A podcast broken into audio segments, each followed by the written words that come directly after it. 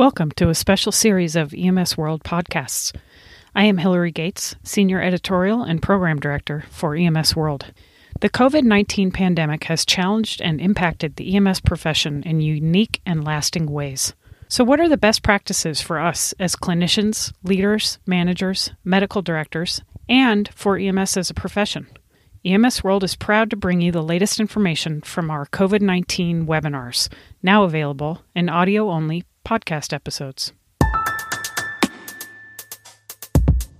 This episode, The Coronavirus and Your Social Health How to Manage Stress and Your Relationships, features Rhonda Kelly and Jonathan Dickerson and is sponsored by McKesson. Hello, and welcome to the latest in EMS World's series of special webinars on topics related to the COVID 19 pandemic. Today's presentation is The Coronavirus and Your Social Health How to Manage Stress and Your Relationships. My name is Jonathan Bassett, Editorial Director at EMS World. We're very happy to have everybody joining us today. We would like to thank McKesson for sponsoring today's presentation. During the webinar, feel free to submit questions and comments for our speakers by using the question submission section on your screen. At the end of the presentation, we'll try to answer as many of your questions as we can in the time allowed. And today we are very excited to welcome our two speakers. First up, we have Rhonda Kelly. Rhonda is National Director of Health, Wellness, and Resiliency for Global, Medi- Global Medical Response. She is also founder of Responder Strong. That's a collaboration working to improve mental health support for responders and their families. Rhonda has served as medical provi- as a medical provider on Antarctic icebreakers, as a volunteer and career EMT, as a firefighter paramedic for 17 years, a paramedic educator, and an ER and psych ER nurse prior to her current role. Joining Rhonda is Jonathan Dickerson. Jonathan is Community Engagement Manager at the Center for Relationship Education. He has over 20 years of experience spanning small business consulting, corporate executive sales, and nonprofit training. Jonathan has served on the board of directors at the Center for Relationship Education for six years before transitioning to his current full time staff position. And with those impressive introductions, I am going to turn it over to our presenters. Rhonda, Jonathan, thank you very much for joining us today, and please take it away. We're very excited to be here. So, Absolutely. rolling right into it, EMS, we all know it is a challenging profession. There are long hours, rotating shifts, odd hours, sleep deprivation, high call volume, administrative stressors. We have the frequent flyers, people who don't know who else to call. So 911 is the easy button. We do our best, but sometimes what we can offer isn't really what our patients need. The secondary trauma exposure, the financial implications, EMS doesn't tend to be a very high paying career, yet there is a tremendous amount of passion being invested into it by EMTs, medics, flight nurses, and, and everyone else under the umbrella. One of the other big stressors is also poor nutrition.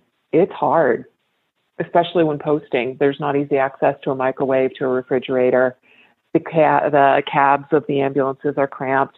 We definitely don't really want our food in the back of the ambulance. So there's all these challenges. But today, many of these challenges actually pale in comparison to the challenges we see in this environment with the COVID outbreak. We have all the above challenges still, but now we have things like mandatory overtime or brownouts, either to reserve resources in brownout situations for the impending wave or mandatory overtime in an attempt to keep pace with the demands on the 911 system. We have extended decon procedures. Now it's no longer just clearing the hospital, writing the report on the fly, and jumping back into the bus. There's actually some, if there's a COVID concern, decon takes additional time. We need to be in full PPE for it, which brings up another big stressor the looming or in some areas already existing PPE shortage. We want to protect ourselves, and it can engender a great deal of fear when we're afraid we don't have the necessary equipment to do so fear of exposure. we're all afraid of getting sick. We're afraid of what'll happen with potential isolation or quarantine time, and not only what that means for us, but what it means for our families, whether we have a significant other and young ones at home, or we live with older members of our family, whether they be parents or grandparents. The fear of becoming a vector for the disease, bringing home COVID from our field operations into our home place. Financial impacts. It's different now than just the paycheck. Some agencies pay people when they're in isolation and quarantine, some are not able to. What happens if we come home and our significant other is an educator or a healthcare worker, which is a pretty common scenario for EMS workers? If we are isolated and quarantined, do they also lose employment? Do they lose pay during that time? This brings a whole new facet to the financial concern realm. And then the other big thing, and I think the thing that really hits all of us the hardest is we don't have a template for this we haven't ever in any of our careers as a nation, as a world, experienced a pandemic like this. So we don't really know. We don't have our expectations managed and set for us. We don't know what the duration is going to be. We can't pace ourselves off that. And this kind of a mindset often lends us towards feeling powerless, to feeling like we're lacking control. And that's not typically a ground that we're really comfortable with. So, Jonathan and I are here today not to talk about the doom and gloom, but to talk about ways that we can better manage our stress in this time of increased challenge to really be the people that we want to be. Making the most of the time that we have and moving forward um, with strategy is how every call that you go out on happens. Uh, but right now, when every call is such a different field than it was previously, it's really important that we make sure, from a relational standpoint, we're still making the most of the time that we have and we're still moving forward with a strategy. Uh, but that strategy isn't always presented. So we kind of wanted to walk you through uh, ways that you could implement strategy uh, for your optimal health, but also for the optimal health of, uh, of all the people that are in your circle, in your tribe. And we wanted to make this simple and memorable. So we have described the three phases of controlling our stress and managing our relational responses to it in an arc self assess, the A, self regulate, the R, self correct, the C. So when we talk about this and self assess, we're looking at taking that pause, that moment. Why am I feeling, acting, and speaking the way that I am? Self regulate, we, we're focusing on what can I do to bring myself back to center, back to the person that I know I am and that I want to be. And self correct, how can I make this situation better? So we'll go into these in greater detail. When we're stressed, anger tends to be our default. It is the easy button, it is the easy way to go. But if we can take a second to pause and identify what's really going on, we can save ourselves and save the relationships that are important to us a lot of stress. I'm sure many of you are familiar with the acronym HALT hungry, angry, lonely, tired, scared, or sad.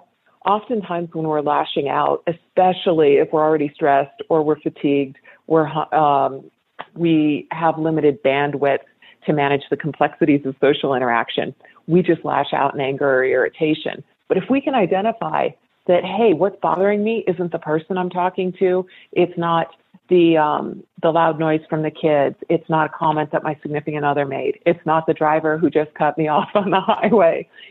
All of those statements, if we believe that that's the source of our stress, is very disempowering for us, and it perpetuates this cycle. But if we can stop, pause, and recognize what's going on with me, like I am exhausted, and I'm pretty hungry, and I'm really uncertain. I don't know what's going on. If we can come to that realization, it draws our, our power center back to ourselves. We can address those things. I'm tired. I need a nap. I'm hungry. Let me get a snack, hopefully something good. And and we'll talk about a little bit of the, the vulnerability point later. If we're just really uncertain and feeling scared or, or anxious, sharing that with people that we care about rather than putting up a front or facade can really go a long way towards putting us in the right mindset to maintain that healthy relationship. I really love the, the adage that we're never upset for the reason we think we are. It's we're trained from a very early age to look for external reasons why we're feeling the way that we're feeling. But really, our feelings are driven by our thoughts, the stories we tell ourselves. And this is a really, really empowering point. If it's our thoughts that are driving our emotions and driving our reactions, we can change those. We're the only one who has the power to do anything inside our own heads. And in that moment of pause, just asking, what's the story I'm telling myself? One of the pieces that um, can help bring this to, to mind pretty quickly is if you remember back to the last time that you were having just a particularly amazing day, it seemed like everything was really going very well for you. Uh, maybe that was the day that uh, you asked the question and somebody said, Yes, I will marry you. Or maybe that was the day that um, you got a promotion or a raise or just found some great news about, uh, about a family member or friend. You're really excited for them. And then you get into the car and somebody cuts you off and they're driving like a turtle, total jerk. But you know what?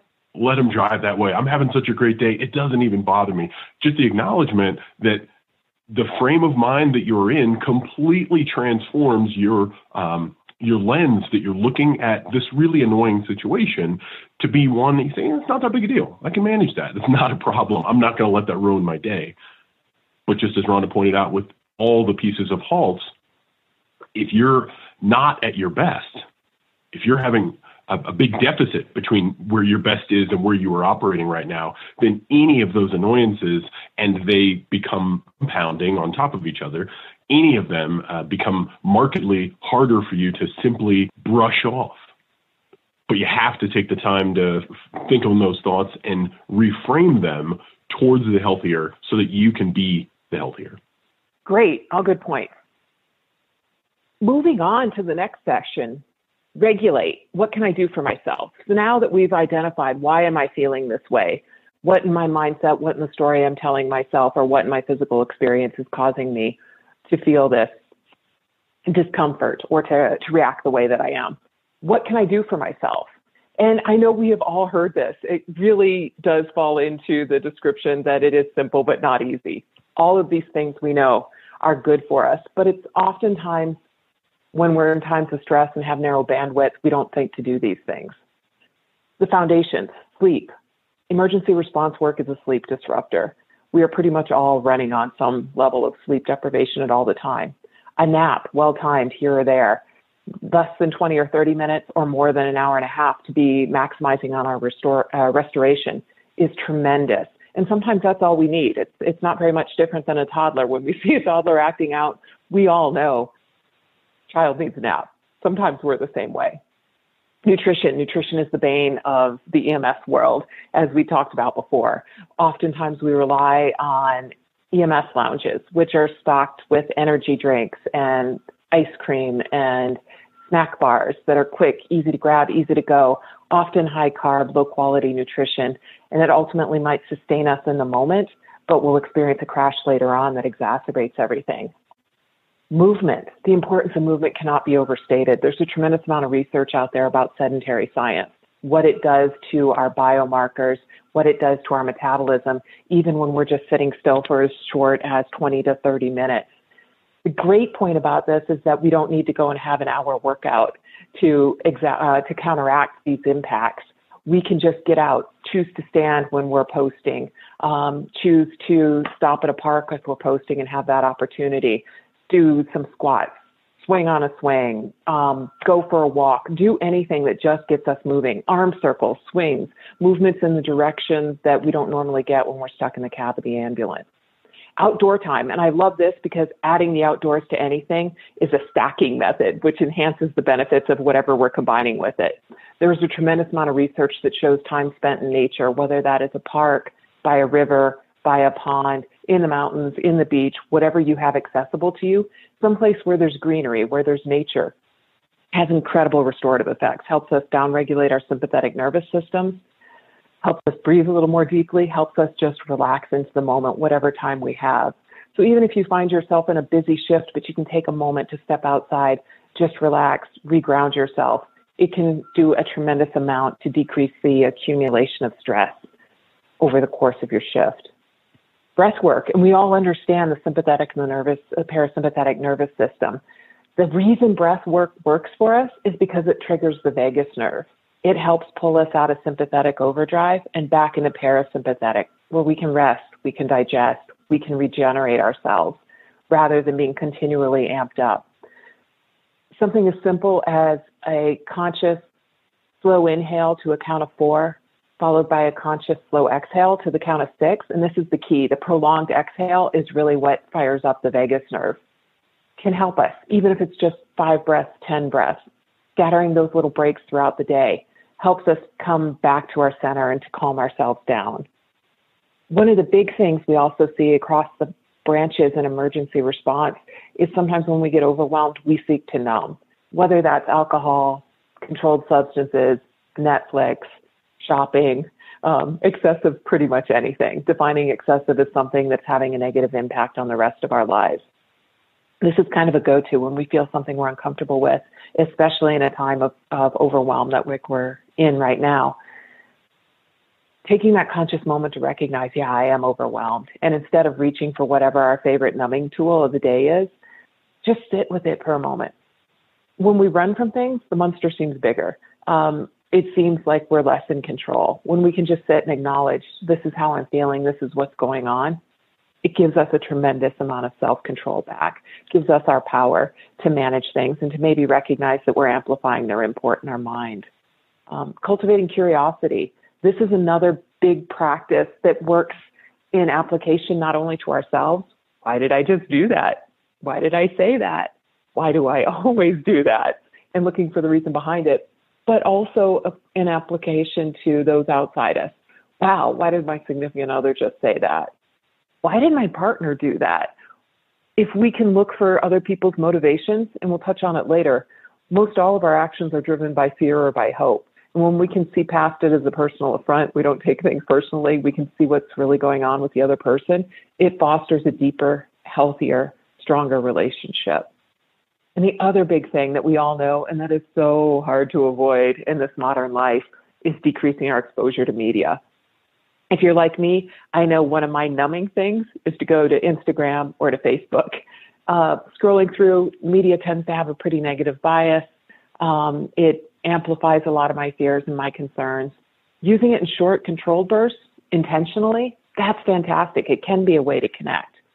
But the way that we use social media and the news media, um, checking CNN, checking Fox, checking MSNBC, looking for constant media feeds. We all know that the media runs on an endless loop. Checking it just once or twice a day, we can keep up to pace without increasing our stress load. Jonathan, you do such a great job talking about these points. well, at the Center for Relationship Education, we do a lot to help provide skills that people can use for themselves, for their families. And th- this, where we want to help you regulate what you can do for your family, because we know that your family is one of the primary concerns that uh, EMS providers and EMS professionals have as they're doing this job to serve in their community.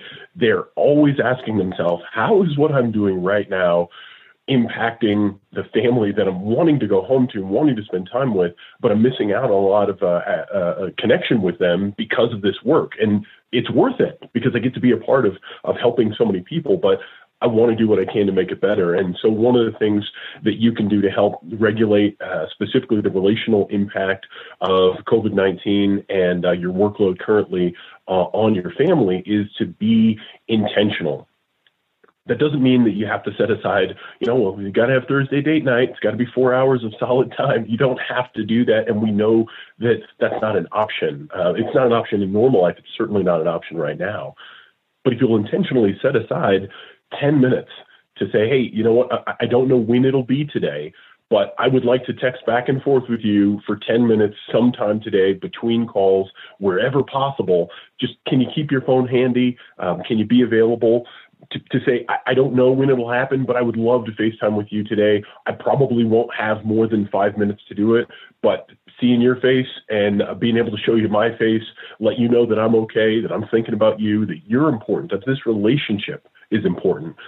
It goes a really long way, especially for those of us who are who are partnered up with individuals who are not responders. So they're doing the best they can as civilians to understand the life that we lead, but they don't because they're not living this life. They they live it through their lens, which we will get to, uh, but they don't understand why you aren't wanting to pick up your phone because you've just been exposed a number of times on a number of different calls. And the last thing you want to do is put your hand in your pocket and touch a device that's now going to be um, potentially uh, infected, as it were. So set aside some time, even if it's a small amount, and let the kids know, hey, I'm, I'm going to call you two minutes uh, before bedtime, best I can. I'm going to call you, um, or I'm going to FaceTime with you. I'm going to send you an IM. Uh, let's just trade memes back and forth throughout the day wherever possible, and know that even though it's short communication, I'm doing it because I want to stay connected to you because you matter to me. Our relationship's important to me. Part of that really also is tied into setting expectations. Those expectations around what communication looks like, around what the day looks like, there's actually an expectations formula as it pertains uh, to the relationships that we have. It basically sh- says if you have an expectation and that expectation winds up being greater than the reality as you experience it, then there's going to be disappointment. So the best way to minimize that disappointment is to do everything you can to make sure that all the expectations that, that your family has of you and that you have of your family are, are known and realistic and reasonable towards being met. But you have to set those expectations in advance, or there's disappointment after the fact because they weren't met. It's also really valuable if you can acknowledge the situation for the other person, for the relationship. You, you're in the bus all day, every day. You're in the chopper, you're in the ER. You are helping on the front lines, and we are so thankful that you are. But that doesn't mean that because you're on the front lines, that your family, every single member of your family, isn't also experiencing this trauma um, in their own way. So acknowledge that. Um, there, there's no value to the relationship in saying, well, I'm on the front lines every day, so you shouldn't be as scared as I am. I should be the more scared one. We all experience what we are experiencing. So acknowledging the other person's uh, uh, situ- how the other per- the person is experiencing the situation is so powerful to help them feel validated, to help them feel understood. They aren't trying to say that they are as exposed as you are. That's not what they're trying to say. They're just trying to say that they're scared. They are trying to say um, that they are um, in, in as much danger as you are on a day to day basis while going to their job as an accountant or working from home or helping the kids with the schoolwork. But when you acknowledge how hard it must be for them to not have as much information, to still be scared for themselves, for the family, and for you, that goes a really long way. Acknowledge the impact that it's having on the relationship. And this is true for responders not only now in the current crisis, but I think on a daily basis, is that we go to work and we feel like we've got a partner, we've got a crew, we've got people who've got our backs, we're trained, we're in authority, we have some control. But when we leave, it's easy for us to forget that our families are concerned about what we're experiencing. They're not as familiar with what we experience, what our days are like, and they don't feel that sense of control. What they feel is fear. And there were two recent interactions I'd had with family members of responders that I think really drive that point home. One was with the wife of a fire chief who told me that when her husband was promoted to fire chief for the, the department, they went out to dinner to celebrate. And she told him, I deleted 20 voicemails that I've been saving for you from you for years. He asked her, Why are you saving voicemails? She told him that every day he left to go on shift, to go out in the field, to get on the rig, she was afraid was going to be his last day. She wasn't going to see him again. And she wanted that to remember his voice by. Wow, so many of us don't have any idea that's the depth of fear and concern that our family members have. The other story was from a flight medic who had been out with a coworker camping. The coworker had left some gear in his truck. He happened to be driving by his house. He knew the coworker was uh, flying that day, but he just thought, hey, I'm going to knock on the door, drop off the gear with his wife. So he goes up, knocks on the door. The wife opens it and bursts into tears. Well, it turns out she's thinking it's the line of duty death notification. And of course, they would have sent her husband's best friend to let her know. So I think this is something that we really need to be aware of, not only in this time of crisis, but in our, our day-to-day lives as emergency responders that oftentimes what we do is challenging for our families. And when we don't speak to them openly when we don't have conversations about this that fear can really create a tremendous amount of stress for them.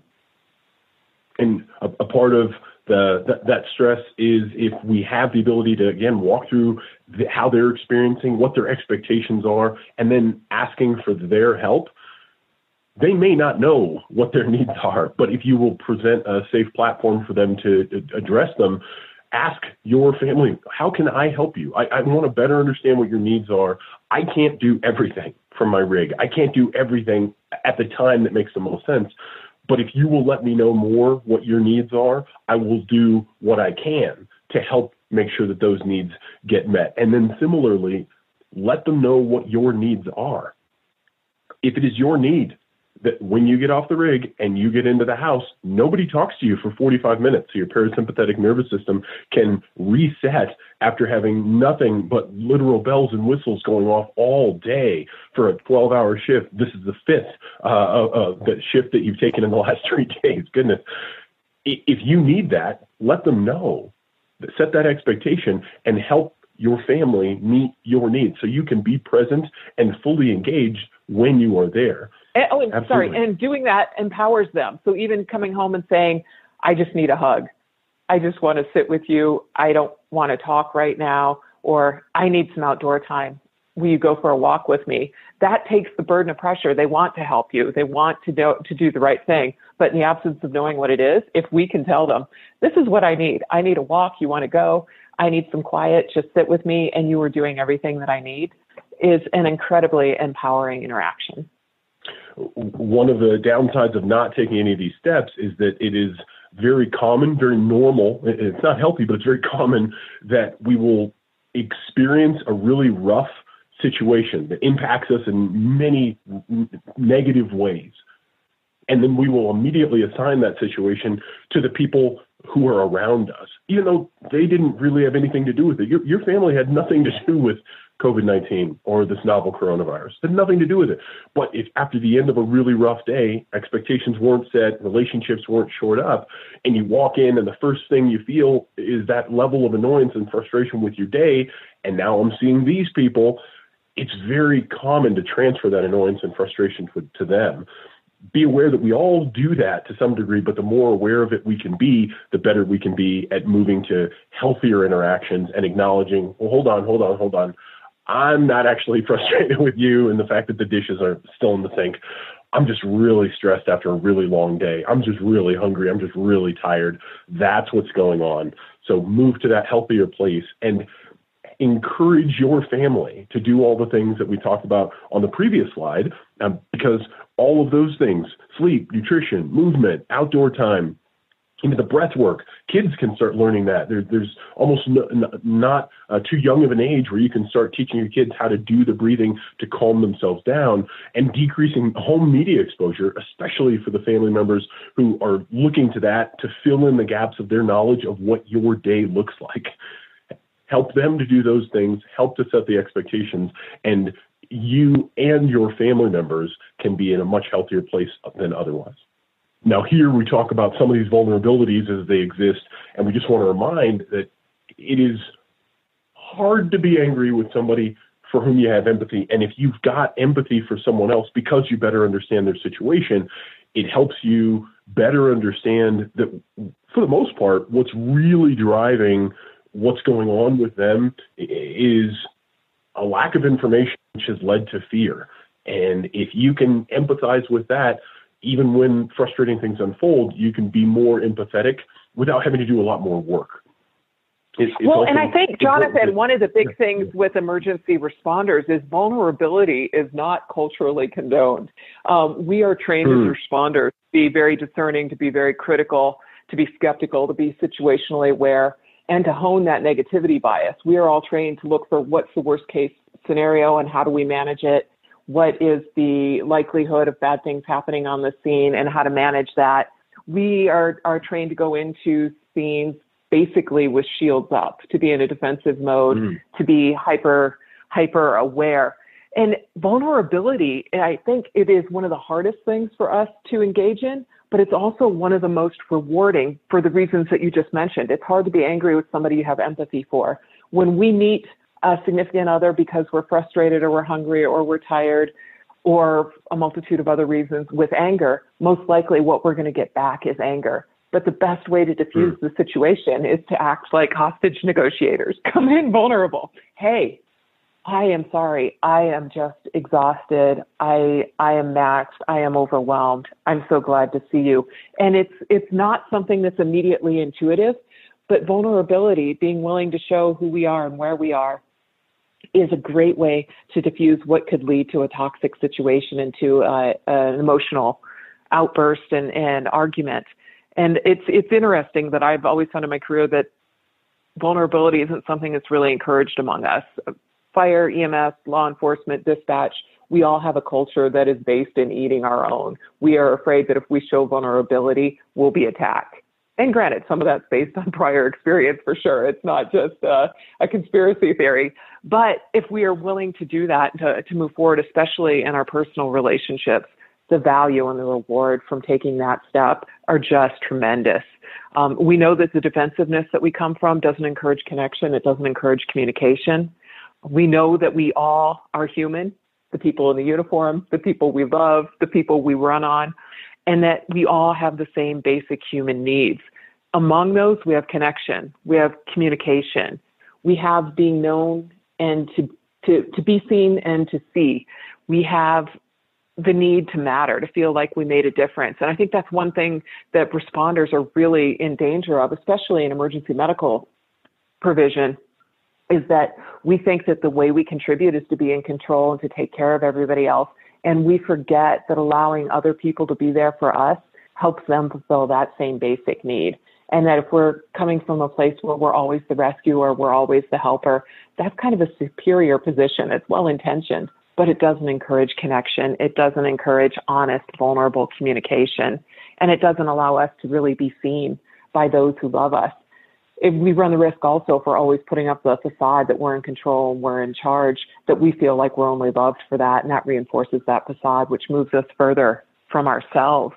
Um, I'm sure many people are familiar with Brene Brown's work. She's just done an amazing job, particularly around vulnerability and shame. And I love her definition of vulnerability as, as it's uncertainty, it's risk, and it's emotional exposure. It's not weakness. It's our greatest measure of courage. And I, I, think that's a great way to reframe it. And I think that is a way that really resonates with emergency responders because we are prided on our courage. We're, we pride ourselves on our ability to come in and take charge and make things better. But vulnerability as a measure of courage, wow, it is so much more challenging to reach out and tell somebody, hey, I'm struggling, I'm suffering, than it is to just pop a beer, make a bad joke, and, and sit on the sofa for a couple hours and Netflix. So I think that's really what our culture ultimately needs to do is redefine what courage is. Allowing the people that are in your life and in your circle to help you give because of that vulnerability helps them to feel that they matter. It's an experience that you get to have almost every day, going out and feel do, doing everything you can to matter for all the people on these calls. But when you allow the shields to come down and connect in these vulnerable ways, yeah, there's risk in, in the emotional exposure, but it allows them to feel like I matter. I, I matter to my EMS uh, provider uh, uh, husband. I matter to my uh, EMS provider mom uh, or, or dad. I was able to be there for them in a moment. It, it gives them an opportunity to experience on a, on a small scale uh, what you get to experience much more regularly. Absolutely. And I think one other point, and you and I have spoken about this in the past, is that oftentimes when we come home from a shift and we're fatigued and just wiped out and don't have anything left in us, if our significant other, our family members pester, or not pester, pepper us with questions like, what do you want for dinner? What do you want to do here? What do you want to do there? Our default response tends to be, I don't care. Where what we mean is, you know, I, I just don't have the capacity to care. I can't make a decision right now. But what it what lands, what our loved ones hear is, wow, you don't care about me, you don't care about the family, you don't care about our lives. And even just taking the time and having new awareness to change that to a, a bigger statement with, wow, that's a lot. I can't even decide right now. Conveys what we intended to convey without risking damaging our relationships by sending the not so subtle message that we don't care about this side of our life, that it's more about our work side of life. And uh, that's just a trap I think I see very commonly across all the branches. Hmm. Being able to reframe uh, some of those experiences and then those moments, even in the, the question of what do you want for dinner, you know what, babe, I, I'm sorry. I'm just so and then you you can pick anything from this tag cloud. I'm so overwhelmed after the day I just had. I'm so lost after the day I just had. I am so tired and exhausted and angry at the at the call the last call that I just or the, the series of calls that I just had. Could you please help me by handling these decisions for the next hour. I think at the end of dinner, I will probably be able to answer questions and provide opinions, but could you please help me by taking this off of my plate. Uh, it's not because I don't want to be involved. I just do not have the capacity, and I don't want you to feel that the reason I'm not engaging is because I don't want to engage. But exactly. I don't have the capacity to engage. Yeah. Exactly. And allowing them to shine in that moment. It's like, oh, okay, your batteries are run down. Let me take over. I got this. And what a great this. spin. Yeah. Right. Exactly. Yes. Oh, Brene Brown. And I really liked this in her call to courage. She talks about show up, be seen, answer the call. And I think as responders, we really provide ourselves on answering the calls at work, and we forget that there's calls at home too. Um, when we respond, we ask the patient, What do you need? What's wrong? And we listen. Um, being home involves answering our loved ones' call, calls, doing all the things we just talked about, pausing, non reactively responding when we're confronted with anger or fear or frustration and really meeting our people where they are, answering their calls, and making our own calls to them. It's uh, I, I just I really love this piece. So much of what she does is really relevant for our population. Well, it's relevant for human. We're human too. The, the, the, number of fears that are um, dr- driving us uh, in COVID 19 time is just an exponential lift over the number that are driving us in regular time. Um, and if you get down to the pure motivation behind most human decisions, we're making decision really uh, out of one of two places either hope uh, for this thing that we want or fear uh, that we will encounter this thing we don't want and so we make so many decisions trying to move towards the things that we want and being terrified of the things that we don't want to happen however realistic it is on either side uh, but specifically in times like this if we aren't proactive then those fears can grow and grow and grow to the place where they dominate so much of our life. So much that so many of the decisions that we make are no longer being made from a place of logic or a place of strategy, um, for, from a place of long-term thinking. They're simply in the moment decisions made to avoid an increasingly large list of uh, what appear to be imminent dangers and fears heading our way. Um, the, the, the antidote to that is knowledge. The more you know, the less you fear. It's one of the one of the allures of hitting up the news cycle all the time. Oh, maybe, maybe now I'll get some new information that will make me feel better. Oh, didn't? Nope, that made me feel worse. Maybe now I'll get some new information that'll make me feel better. I'll bet you if I check it every 10 minutes, eventually I'll get some information that'll make me feel better. But the reality is, if you can get more information around the situation, around your safety, around your family safety, around uh, better protocols, then the less fear you have. Uh, the, the, same reason that what you learned uh, in training uh, in the academy on uh, how to properly lift a stretcher without throwing your back out, it's no longer something that you consider uh, like, oh, I should probably remember those. Tra-. No, it's just natural, part of how you operate. Because you no longer fear that that's going to be how you wind up getting hurt on the job because you have enough information around that. So when and it comes to those fears, by that information, yeah. Mm-hmm.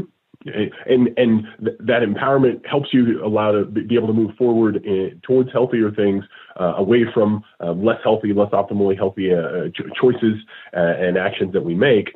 Um, here, here are some ideas uh, that will be beneficial to you if you have found yourself being dominated by fear. Here's some things that you can do to healthily move you forward instead of the more traditional things that we often do, which are really fall under the umbrella of numbing um, or escapism, things that we're, I'm, I don't know how to feel better, so I'm just going to totally mentally and emotionally check out into exactly. any level of uh, activity. And, and here are some steps uh, Rhonda can well, walk and I you love through. this practice. Yeah oh, this practice, fear binding, fear scribing, fear setting. There's a lot of different names for it. And it, what it really does is helps us re regulate ourselves and help send us on that path that Jonathan just talked about, where we're taking conscious, intentional action toward resolving our fears, to moving that barrier out of our way rather than just numbing or scrambling and trying to overload ourselves with input. So, fear binding, scribing, setting, write your fears down. Just sit down. What are all the things that I'm really afraid of right now? Then go back to each one. Write the worst case, the best case scenario, and use your imagination. The best case can be, well, I might come across a lottery ticket and realize that it's a $160 million winner. Great. Worst case, I could die. Okay, now let's look and rate how likely those are to happen. Really put some context in those and put some metrics around it. We all are, are used to drug dosages. We're used to making calculations. Putting those numbers down can help bring these fears out of the amorphous monster shape they are in our head down into something that we can manage. List the actions you can take to influence the outcome. Okay, if this is the worst case scenario, what can I do to influence that outcome? What can I do to prevent it? If this is the best case scenario, what can I do to encourage that to happen, to make that more likely? And then the other big thing is really to reflect back on ourselves. We've all had significant challenges in our past and think back to some of those because this can be really empowering. What about you? What skills, what traits, what character factors did you utilize to get yourself out of those significant challenges, to get past them? And how can you implement those, your strengths, in managing this fear and these situations right now? This is a, a pretty fun slide uh, because it, it, helps us to remember that, a, even in the midst of a pandemic, uh, we have so much that we can be really grateful for. And gratitude can help us to move our mindset by helping our brain get into the habit of looking for the positives rather than the negatives, which are in fact they are a side effect of doing this job and doing it well is you're always looking for the thing that is wrong that you can fix. But it's hard to turn that off. So when there isn't something that needs to be fixed we're still looking for things that are wrong. With the ability to to write our gratitudes down things we are grateful for for ourselves and encourage our family to do the same, then we can adjust that um, that automatic uh, search for the negative to be more of an automatic search for the positive, even in rough situations. And there is uh, no end uh, to the value that comes from being able to see um, positive, uh, healthy, and uh, to have hope in the midst of any situation the great thing, I know we've all been flooded with information about gratitude. Um, practicing gratitude does draw our attention to the positive, like you highlighted. In order to feel gratitude for something, we have to be aware and be present in that moment, which keeps us from running into the future fears or the past regrets. But one of the things we really miss is speaking gratitudes to others. We might notice, oh, you know, my my boyfriend did this thing for me. It was really nice, and not tell him. Or my wife wow, that was really amazing the way she did that, but we don't tell her.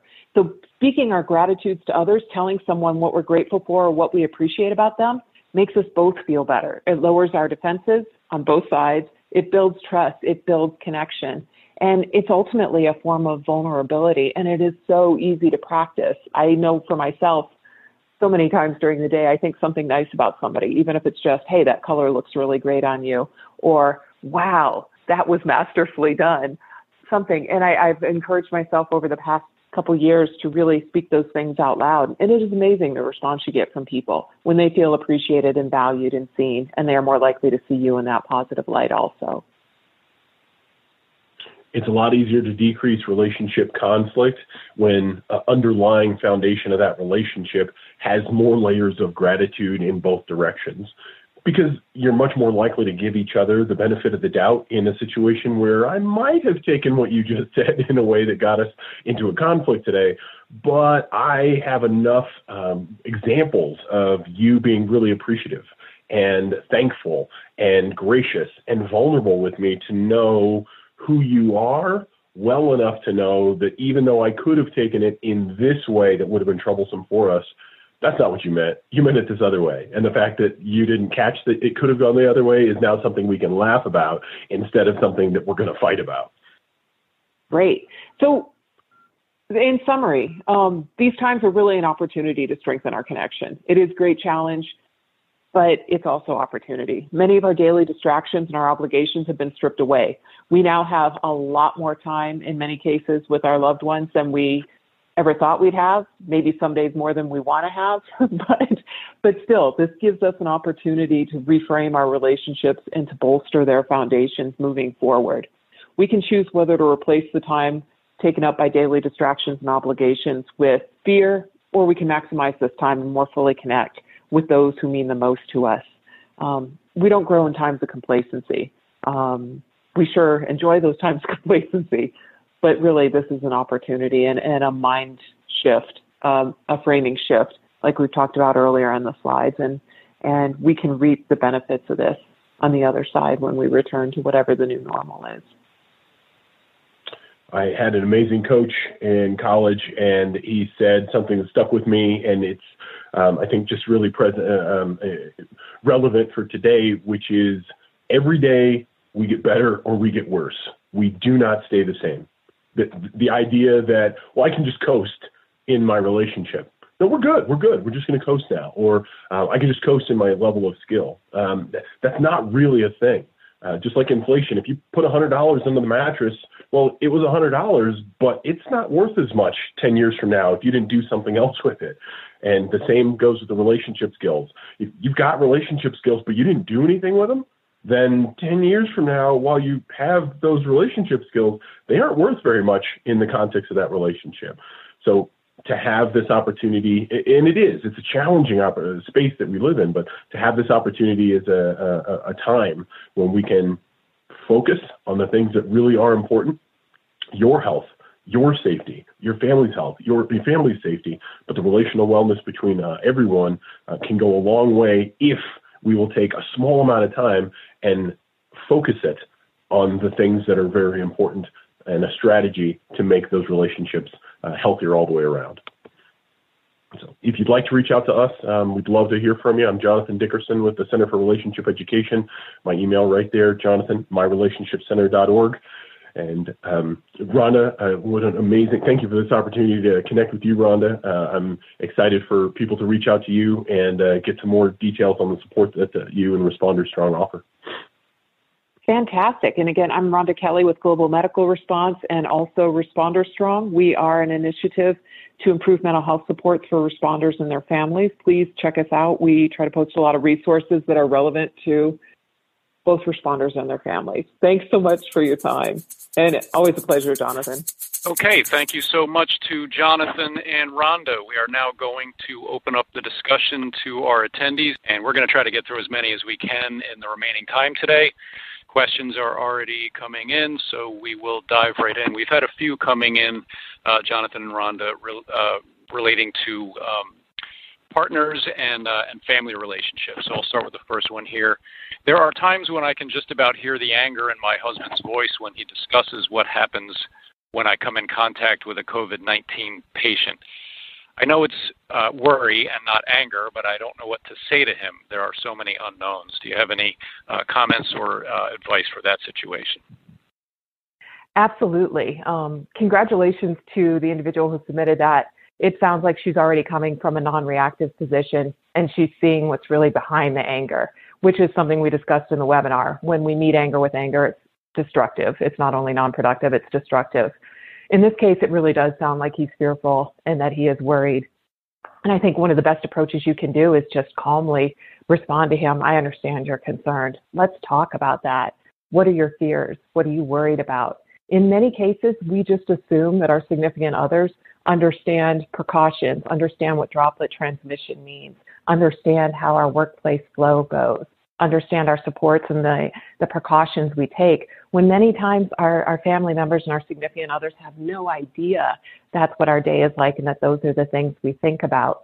So being able to go back to them and sit down and say, hey, what is it that really that you're really concerned and fear fearful of? And fill in those blanks for them the human mind likes closure, likes to have everything tied up nice and neatly. So when there are gaps in our understanding, our minds tend to fill those in, and oftentimes they fill them in with the worst case scenario. If you can sit down with him, address that he has a right to be concerned, talk to him about what those concerns really are, and then provide some factual information that can support him and let him know that, hey, you know, I, I am not just out there willy nilly. I'm not just taking risks. I, I have a measured and calculated response to all this. I'm trained to deal with this. And I am very, very concerned about not only my well being in the workplace, but our relationships well being and your well being in, um, in the home. Thank you, Rhonda. Next one is a good uh, kind of a follow up to that. How do we balance our desire to do our jobs as paramedics and also protect our families? Some of my family members are demanding that I stop treating patients. Ah, and we are hearing that a lot. And I think it really goes back to that comment that I just made about many of our family members don't understand the precautions. They perhaps don't understand the routes of transmission. They don't understand what droplet transmission is. They don't understand fomites, infected surfaces, and touching a face. And I think the other big thing that a lot of the general population, family members included, don't understand is this is now community based hiding from it, refusing to treat patients doesn't protect us. We all know that in times of intense fear and negative emotion, we try to discharge that negative emotion with either shaming ourselves or blaming other people or assigning the danger to one specific thing that makes it feel like it's more manageable to us. Oh, if you just weren't treating patients, you'd be safe and we'd be safe too. Logically, that's not true. And I think being able to respond to the families and tell them, this is community based. The best thing I can do to keep us safe is to continue in my job, taking all the right precautions, the appropriate precautions, and going out there to help the people who are really sick and symptomatic to pull them out of the general population. So we're starting to contain the disease more effectively. And also informing them, hey, you know, I'm not going to be safer if I'm just not treating patients. The ways we can make ourselves safer are to follow the, the current guidelines which granted are, are in development as we learn more about the disease, those are changing, but to talk to them more about be careful what surfaces you touch. Don't touch your face, your nose, your eyes, your mouth. Wash your hands frequently. Sanitize when you can. Stay away from people who are coughing, but explain also the social distancing guidelines that there are some people who are asymptomatic themselves that can still shed the virus. This is why it's so important to stay safe not treating patients isn't going to make me safer. All of us following these practices are, are what's going to make us safer, while at the same time hearing their true concerns and being supportive of them, not rejecting them. We have quite a few questions coming in related to uh, rest and nutrition. Can you teach me some ways to help me fall asleep and then what to do if I can't stay asleep? Ah, sleep. That's one of the big challenges in emergency response work in quote unquote normal days. It's definitely more of a challenge now. A lot of the advice is it falls into the category where it is simple, but it might not be easy. One of the things I've struggled with over the, my career is that my mind just gets going. It spins and I cannot sleep. And I feel that anxiety in my body, just that electric kind of energetic feeling. In those cases, I tend to do one of two things when my mind is spinning, I sit down and write all the things that are on my mind, just kind of free flow. Uh, sometimes it looks like a to do list.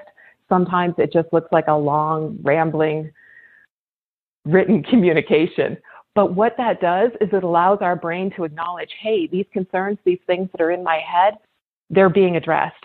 The brain doesn't really distinguish between writing something down and actually having taken care of it. So that allows our mind to calm down a little bit in the mind body loop, it can allow our bodies to have less tension and to start to relax and calm. When I feel that electric kind of energy inside me that's just anxiety that I can't sleep, I usually look for physical outlets and oftentimes combine the physical with the, the journaling or the writing down of my concerns.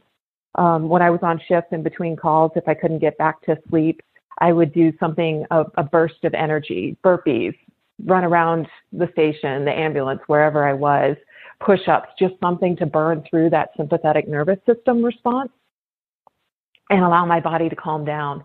The other thing that I really like, and I cannot overstate the importance and the effectiveness of it for responders, especially if you're stuck in an ambulance and you can't get out and run around, you don't have something handy to write down all your concerns on, is deep breathing practices. And as medics and as EMTs, as medical providers, we understand the balance of the sympathetic and the parasympathetic nervous system. The reason deep breathing works, and I think this is lost on a lot of people, is because it triggers the vagus nerve and it helps forcibly shift us from sympathetic overdrive into more of a parasympathetic tone. My favorite exercise with deep breathing, you can do it anywhere. Slow, deep inhale through the nose for a count of four. Then stop, pause when you've got the full depth of inhale, and follow it with a slow, prolonged exhale. It can be through your nose or through your mouth to a count of six. It's that prolonged exhale that really fires up the vagus nerve and helps us to relax and to calm. Deep breathing is something you can do throughout the day whenever you feel like you're starting to ramp up. It can help prevent the cumulative um, accumulation of sympathetic nervous system hormones and help us maintain greater levels of calm throughout our shift so that we reset to a baseline or close to it before we hit another stressor. Talking about sleep in particular, there's some things we can do, making sure that the room we're sleeping in or wherever we're sleeping is cool. Research shows 64 to 68 degrees is the norm. Yeah, sometimes we can do that, sometimes we can't. Making sure that it's as dark as possible, especially for responders who are trained to be hyper alert, to respond to lights, to respond to tones. Make sure that the room we're in is dark, whether that means you use room darkening blinds or you use an eye mask. Um, anything you can do to make your environment darker, making sure that your environment is quiet. Um, if it's not possible to have it be quiet, make sure that there is a steady, kind of staticky background noise that muffles the irregular sounds that your mind is going to latch onto, thinking that it's the precursor to a tone or hearing the mic click on the radio. That can be done with a fan, with a humidifier, with a white noise machine. If you can just get a baseline level, your brain will just acknowledge this is what baseline is and not wake you up for every little disturbance off of it. Other things we can do is um, make sure we're in as comfortable a sleep environment as possible. Sometimes, if we have a bed partner, that means asking that bed partner to sleep somewhere else or going to sleep somewhere else ourselves. Whether that person snores or is restless, kicks, um, is a hot sleeper that you just feel the heat radiating off of, those are all things that can disturb your sleep quality rest is important. If you need to go to a sofa or to another bed to do that, it's worth it, and your relationship will probably benefit from that. It's called a sleep divorce. Little uh, intense a term for it, but can really benefit from that separation. If I can't stay asleep, all the recommendations that I've seen out there say if you can't sleep, don't stay in bed tossing and turning because your mind will start to associate the bed as being the place where you just toss and turn and your mind turn and your mind is racing get up and go do something else to distract you, whether that's gentle stretching to release the tension in your body, deep breathing exercises to help calm yourself down, writing out the to do list or journaling what's bothering you. Just get up and go do that. If you can watch, um, if you can um, read a book, something that engages your mind and keeps you focused, which is actually a meditative practice if you're absorbed in it. Do not turn on the news. Um, try not to watch anything that's going to amp your nervous system. Don't watch adventure movies. Definitely don't watch pandemic movies. Don't watch things that are really just going to fire you up emotionally. Try to do things that calm you down, but definitely get up out of bed until you feel tired again. Um, so there, again, these are, are simple things. They're not always easy to enact in our lives, but the more we can, the better our sleep's going to be. Oh, the other big thing around that, um, if I, I, I was remiss sure. in not mentioning this, caffeine. We all know we like to go to the EMS lounges that have the best snacks, and oftentimes by best we mean Monster and Red Bull and sugar. All that stuff um, interferes with our sleep. So try to cut out caffeine at least six hours before you try to go to sleep. Try and cut down on your sugar intake and try to avoid your exposure to bright lights, really limiting it as much as possible in the uh, two or three hours before you go to sleep staying on the topic of rest for a bit um, and, and, the need for sufficient rest with the pandemic going full tilt is it easy to it is so easy to entrench ourselves into the pandemic and if we take any time off we get criticized by our colleagues. How do we propagate the need for emotional and physical rest and not feel guilty about it? Ah that is a great question and you're right. It ties into all these other health concerns so in our culture, I think oftentimes in the emergency response world, we try to measure our value, our productive uh, productivity by the hours that we put in. And that's really a poor measure. We are the greatest, humans are the greatest asset in the emergency response system. We are not automatons. We are not batteries that have endless power supplies. We need to recharge ourselves. There's this fallacy that we can keep going for hours and hours on end without recharging ourselves and that the quality of our work isn't going to suffer, that's absolutely not true. the human machine requires breaks mentally, emotionally, and physically throughout the course of the shift, whether it's 12 hours, 24 hours, 48 hours, whatever our schedule is. Um, I think the best thing we can do about this is if we're criticized by our colleagues, being able to address it and say, hey, I know I'm going to be better mentally, emotionally, and physically. I'm also going to be better professionally if I just take this time out for myself. I need it, and I think you need it too. Are you taking care of yourself? It really does come back to self care. This is not a sprint, it is a marathon. And we can't just expect that we can go 48 hours nonstop, no sleep, powered by energy drinks, and that we're still going to be able to do that next week, next set, the set after that, next month. This is really the long haul. So we self care is essential. We are going to be a lot less disruptive to our overall productivity and to the workplace if we take small breaks here and there to keep ourselves going than we're going to be if we just drive ourselves to the point where we burn out and crash and are destructive to our systems and to our efforts. It's tough, but we need to go against the culture in this place. Groupthink and this uh, mentality that more is better is destructive to us. All right, thank you. Let's uh, switch gears slightly and talk about nutrition. Dylan is listening in uh, and asks, do you have any good recommendations for fast snacks on the ambulance due to the lack of nutrition in EMS lounges? Yes. Um, everybody's nutritional requirements are a little bit different. You know, vegans do great on vegan diets. I, I really think that would be the death of me, but yeah, more power to them. But what, um, so the point on this is getting to know your body and what fuels you. For me personally, I like having nuts. Nuts are full of fat. They're also got protein in it. They've got a lot of nutrients and they're very, very satiating. So a handful of nuts can power me through a couple hours. I like to also bring things that are easy to snack on. Bananas are one thing that jumps to mind. You can peel the peel, eat the fruit, and um, it's more hygienic and it's easy to transport. Um, sandwiches, having a couple sandwiches ready made, if that's what you you enjoy and you find that your body responds well to. Something you can grab and go that doesn't need a microwave, doesn't need a freezer, doesn't need a refrigerator. Um, other things are snack bars, trying to look for the ones that are more whole foods that don't have a lot of sugar in them, whether that sugar is listed as corn syrup, rice syrup, high fructose corn syrup, um, agave, whatever it is making sure that we're getting a good blend of protein and fat and healthy carbs for us. Um, other meals that can be packed up or, or snacks that can be really beneficial to us are protein shakes or nutritional shakes. You can mix those up in a shaker bottle, throw some ice in with them, and they'll be good for, for 12 hours if you need, so that you can have something that is a good mix of protein, fats, and carbs. Um, I'm a little bit of a weirdo about vegetables. I love green smoothies. I love to take all the vegetables that I know I should eat, but I'm probably not going to get to eat during my shift, throw them into a blender with some source of fat, whether that's an avocado or coconut oil. Throw maybe a little bit of protein powder in there that has some flavor because sometimes the green smoothies can get a little grassy.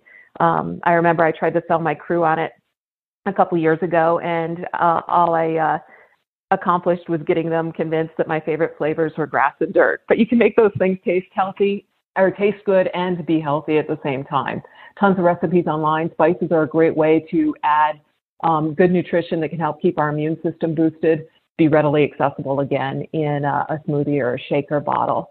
Um, but again, it goes back to what food really powers you and what can you eat as is without requiring additional heating or freezing or, or uh, refrigeration during your shift.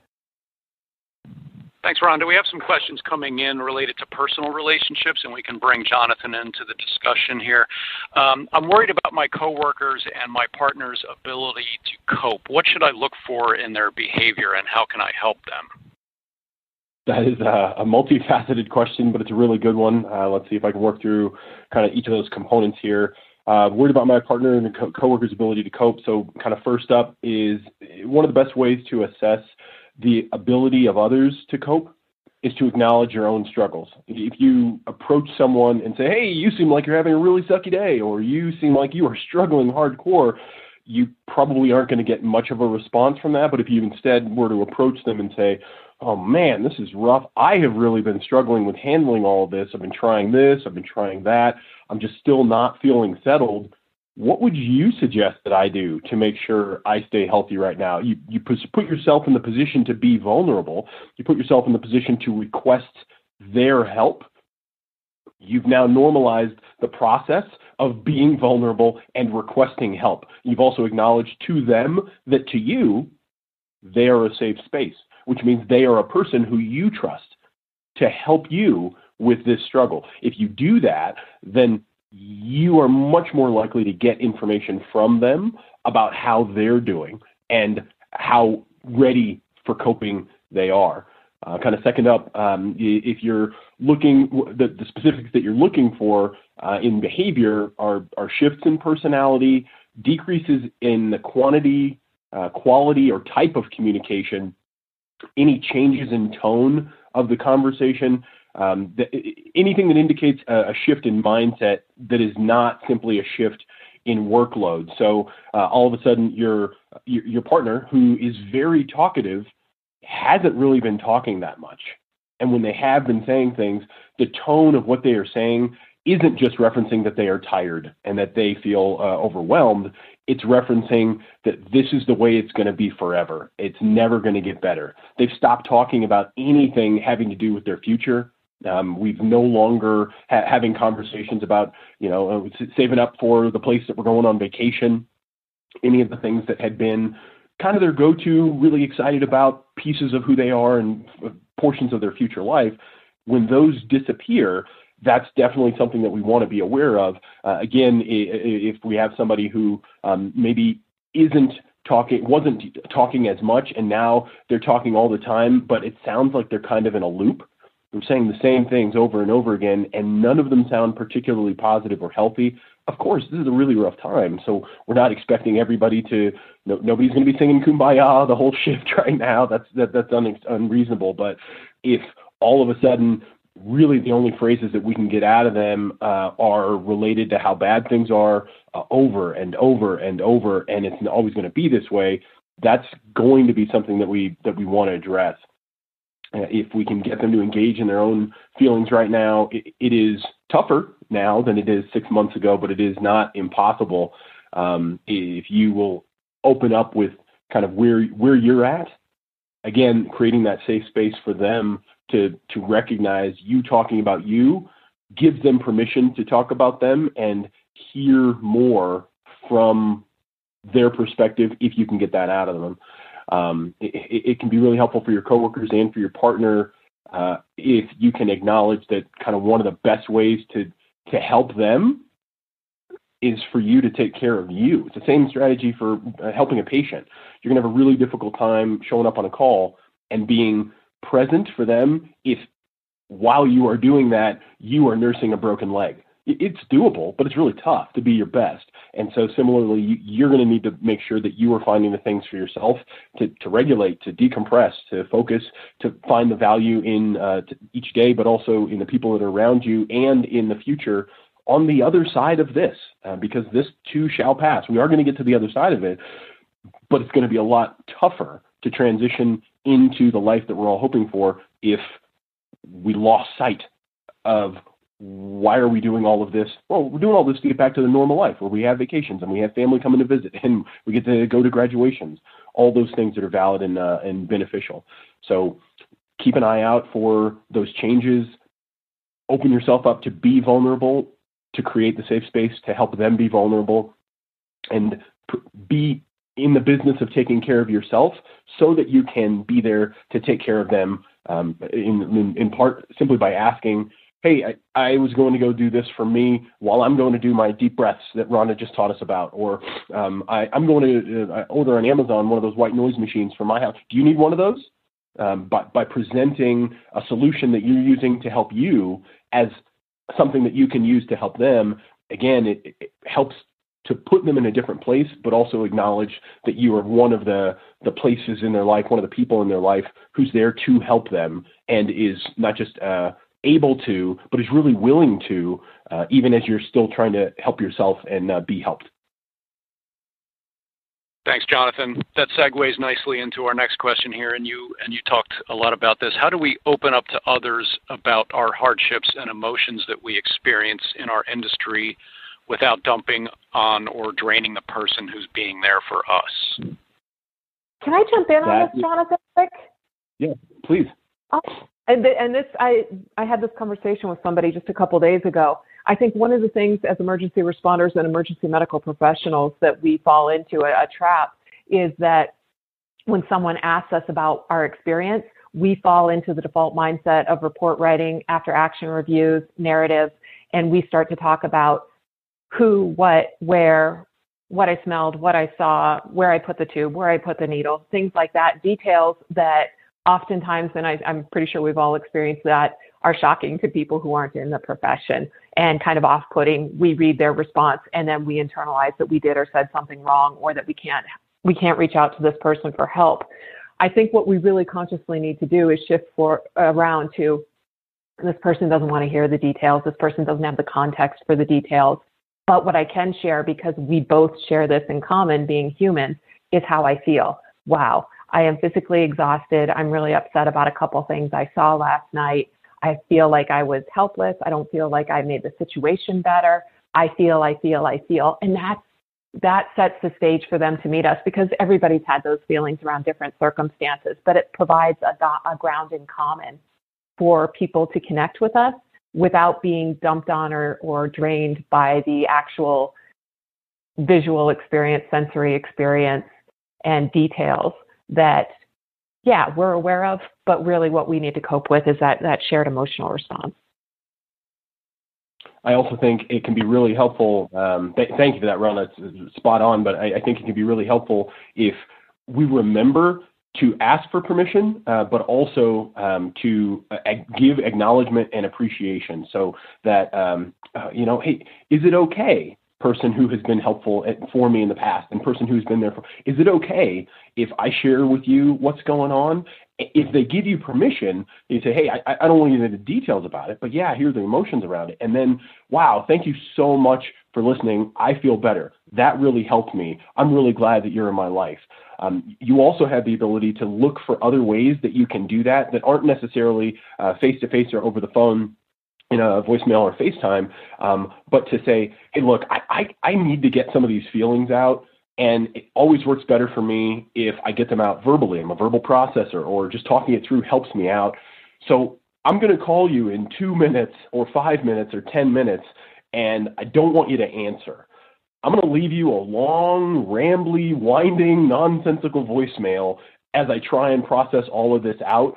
You can get it, you can listen to it, you can delete it, we can never talk about it, um, or you can never listen to it and delete it before you do. But I, I wanted you to know you're somebody who I trust and whose opinion that I value, and you being involved in this process means a great deal for me, even if you never listen to it. And to give them that freedom to say, well, I can listen to it and talk about it, or I can listen to it and never talk about it, or I can not listen to it and never talk about it, and I'm still able to be a part of helping them, can be uh, beneficial again for the relationship, but also provide both both parties the safety to engage in uh, healthy behavior for them that still helps you process some of those hardships and some of those emotions without uh, draining the other person uh, if they give you permission to, to leave them that voicemail.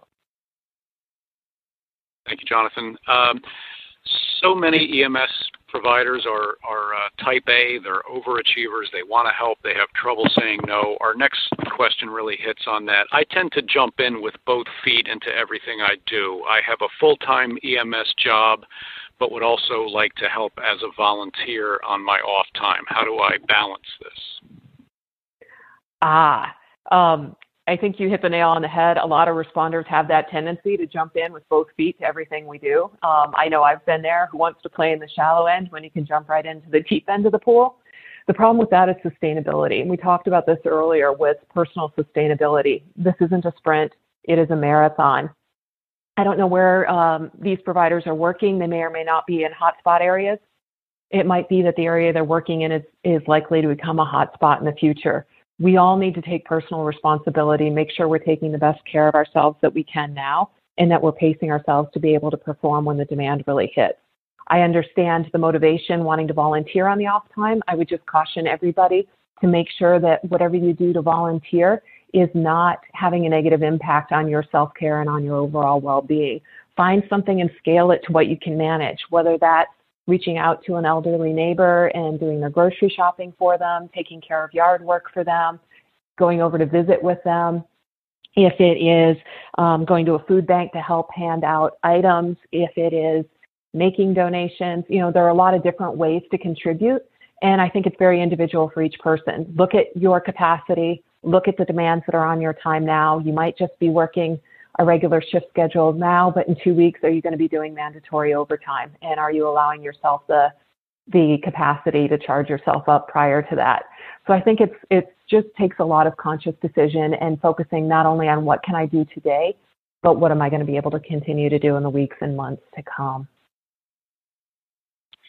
a lot of our attendees are being uh, quite candid in their uh, remarks and their questions today, which is encouraging. Our next um, uh, question I've had spells of breaking into tears, which is totally unlike me. Why is this happening right now? That is a big sign of a stress response. It's a sign of being overwhelmed. And I think that goes back to uh, an expected outcome when we are not paying attention to our personal needs and our personal boundaries. And many times in responders, that comes out of a desire to help, that comes out of a really sincere place. And our culture encourages us to be martyrs, put everybody ahead of us.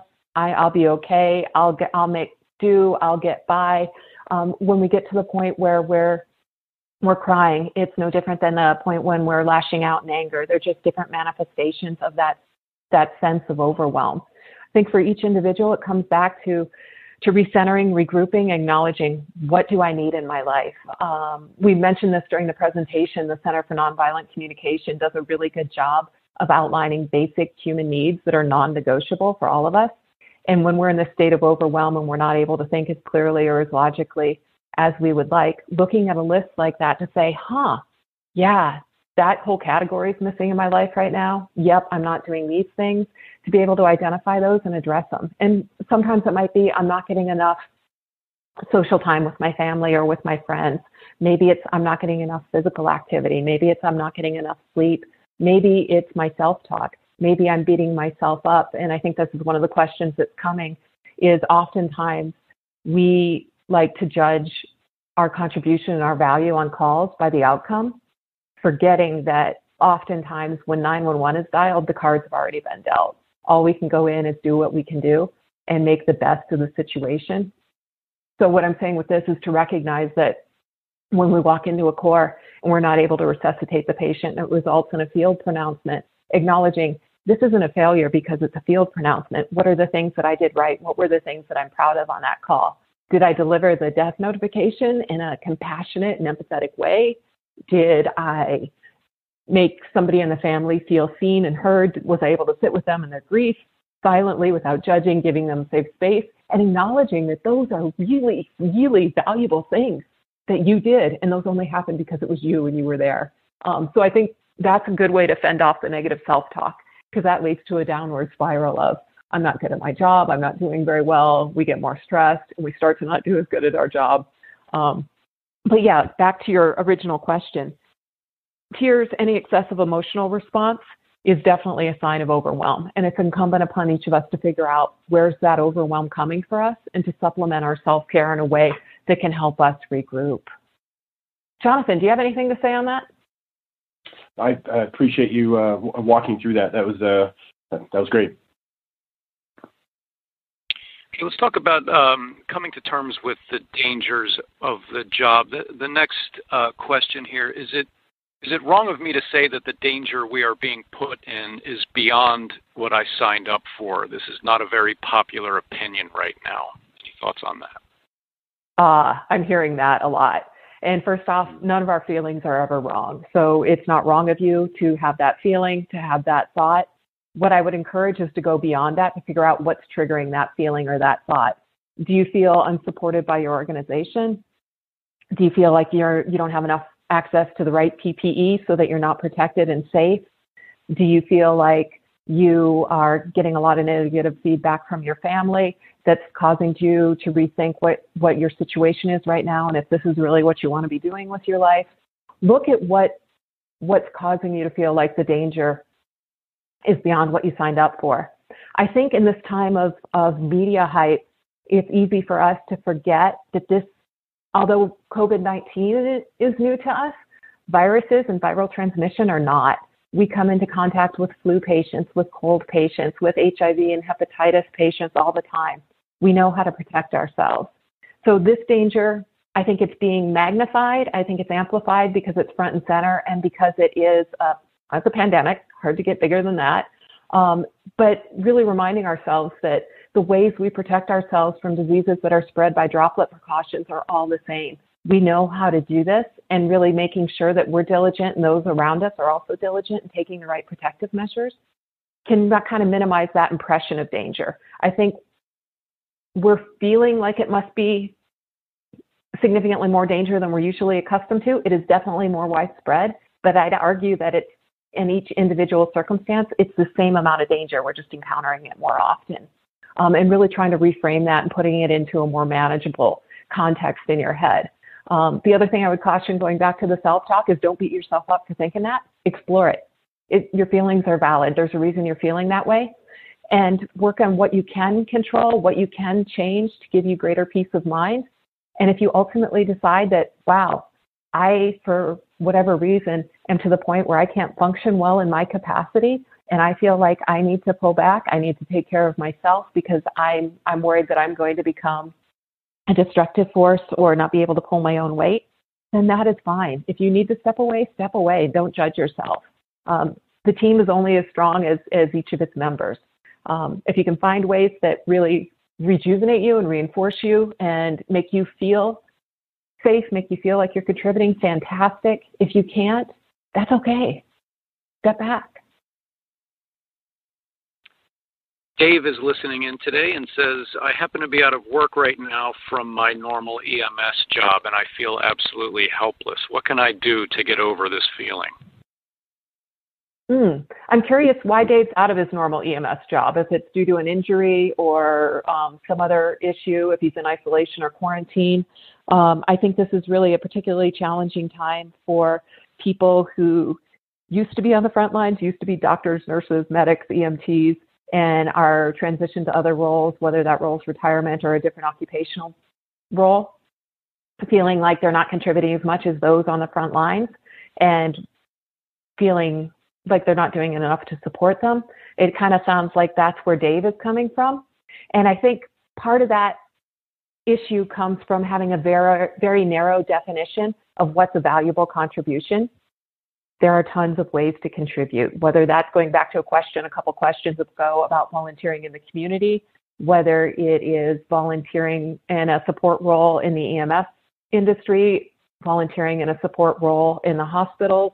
There are lots of different ways to contribute. I don't know what community Dave's in, but I would encourage him to really broaden his perspective on what's what's beneficial and what's valuable and look for what matches his skill sets, his availability, his physical abilities, and pursue that. We can achieve the same sense of meaning and purpose in our life through different avenues than what we were accustomed to um, in the uniform, on the front line, in the rig. There's other ways to find meaning and purpose. And, and going back to the basic human needs, the Center for Nonviolent Communication really puts those up front. And we know looking at emergency response and some of the issues that run rampant in our profession is that suicidality has been a big thing the last thing somebody loses when they get to that point is that sense of meaning and purpose and hope. And that's one of the things that I think can really come from from Dave's situation is finding something that gives your life meaning and purpose, however you can contribute, bolsters your sense of hope and it makes you more resilient and makes you more able to help other people, whether you're there as a peer or you're there as a volunteer or you're there as a paid worker.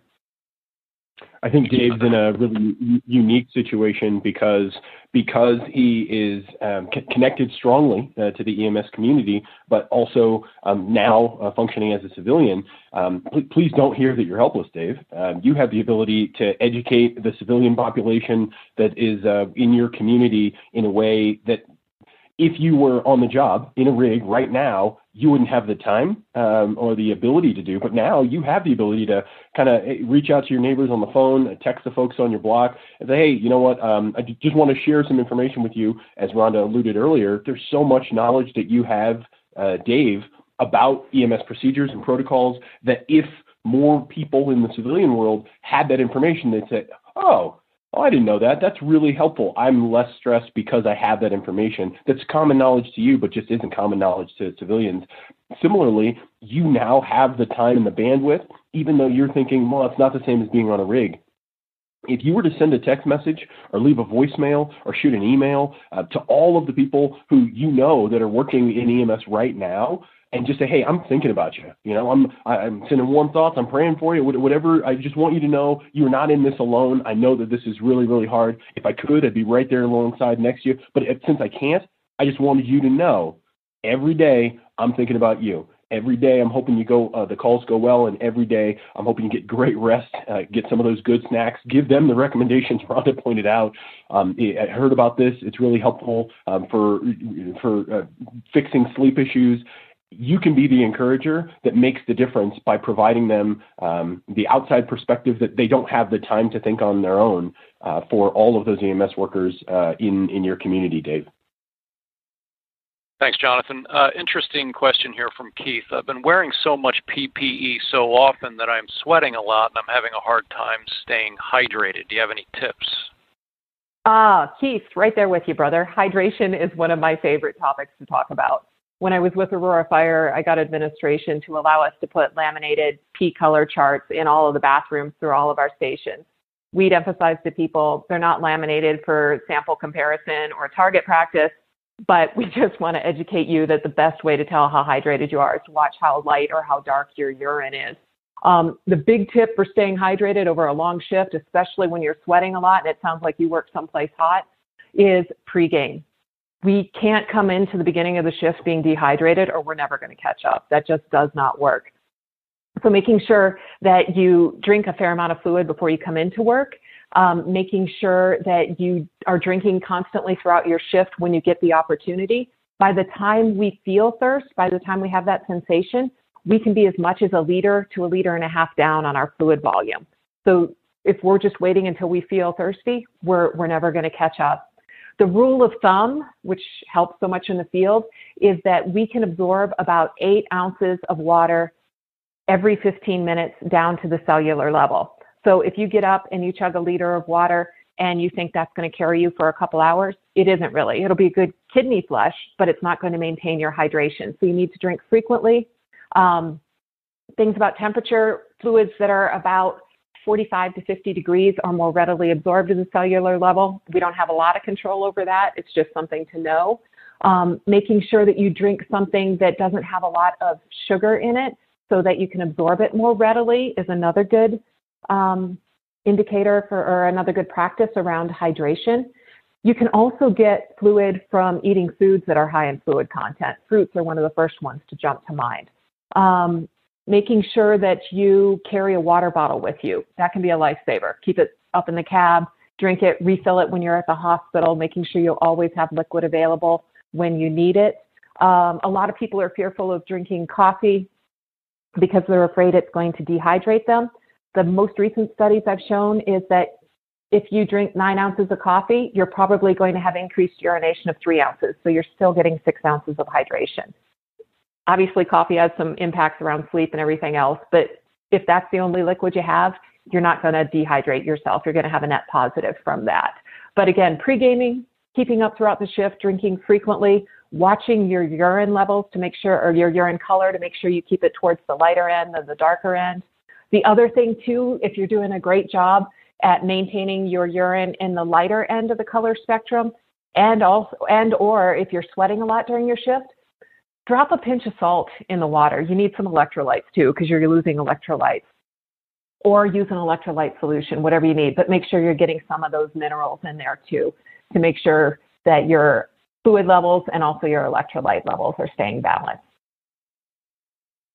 Thanks, Rhonda. Uh, we have talked today about emotional um, health and resiliency. Katie has a perspective on that. We are seeing a huge increase in cardiac arrests, and I worry so much about the downstream effects and the PTSD that will result from this volume. Uh, is there anything we can do now to address this potential? We know that a lot of the post traumatic stress we see throughout the emergency response world isn't associated with a single event, it's more cumulative. And Katie's reflecting on that with the talking about a volume of cardiac arrests. the thing that I think we can do to be most protective goes back to that self care and setting realistic expectations. And this is one of the questions that I was referring to earlier, talking about sometimes when we go into a cardiac arrest, even though we work them, we do everything we can, it does result in a field pronouncement. Really recognizing and walking away from that scene saying that we did the best we could. We did everything based on what we saw appropriately. We were there for the family. We provided what support and comfort that we could. Let's call this a win. Let's not carry it away and exacerbate our uh, the potential traumatic impact it has with our own feelings of failure or a negative self-talk. Um, so really setting realistic expectations. The outcome is oftentimes determined before we get there. We do the best we can, and then we have to move on to the next call. Being present in the moment, and then leaving that moment behind us to the best we can to move forward in the next call is very protective. We are far more likely to suffer stress injuries and post traumatic stress disorder, post traumatic stress injury. They're all considered the same thing when we are already stressed coming into it.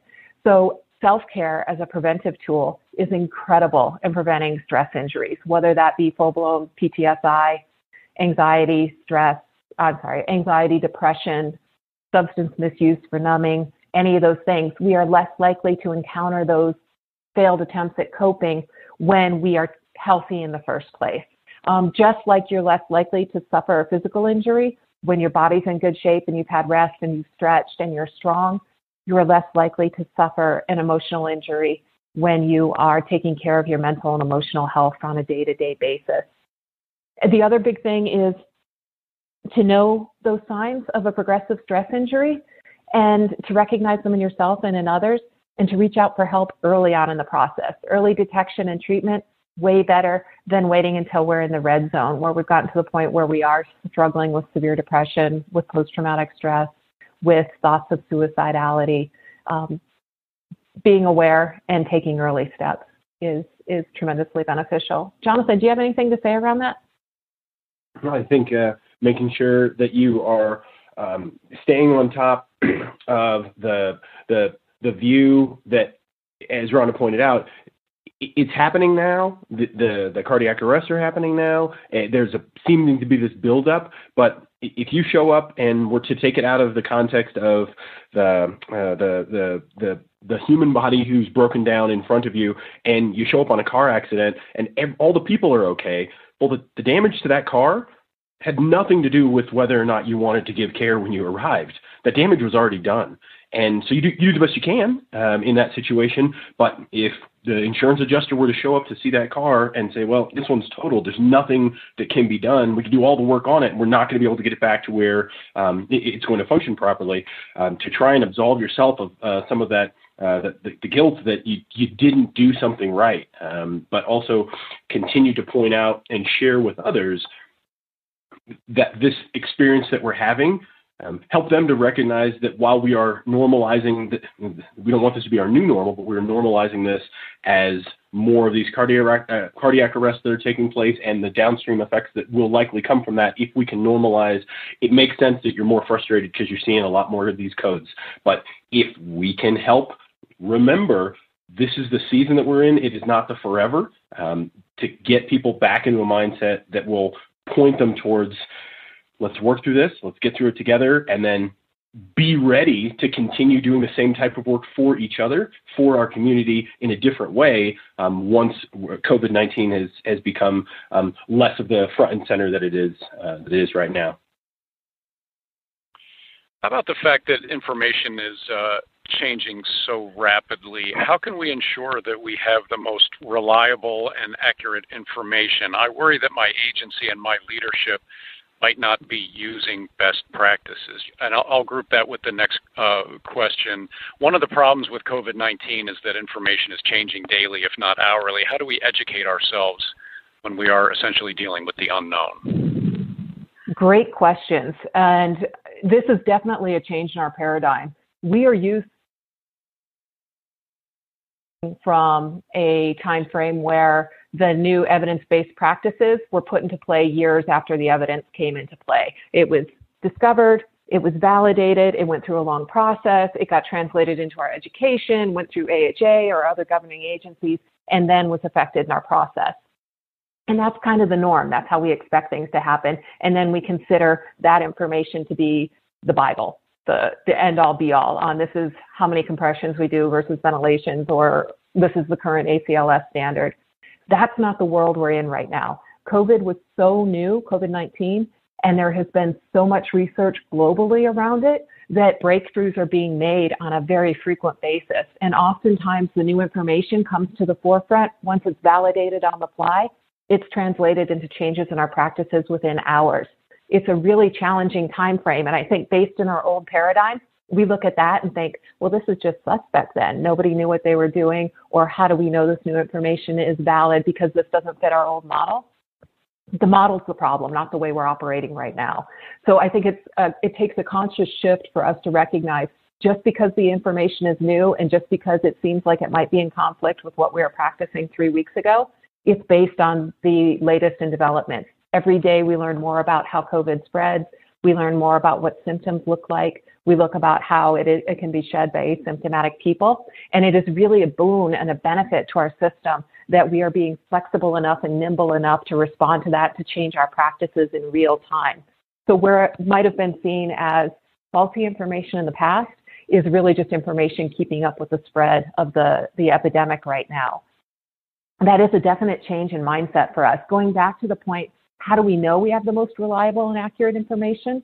It's really referring to the groups that are putting the trusted stuff out there. You know, Anthony Fauci, CDC, um, there is a lot of speculation out there. I would encourage everybody to avoid that, specifically on social media and on a lot of the news networks. Really just look at who you're listening to. What are their credentials and are they at the front, the bleeding edge essentially of this research? Talking about your leadership and being concerned that your agency and leadership might not be using the best practices. I think, well, it depends on your, your organization and the communication that you have with them. Educating yourself as to the best practices, making sure you're watching what's being put out there by CDC and Dr. Fauci and so many others.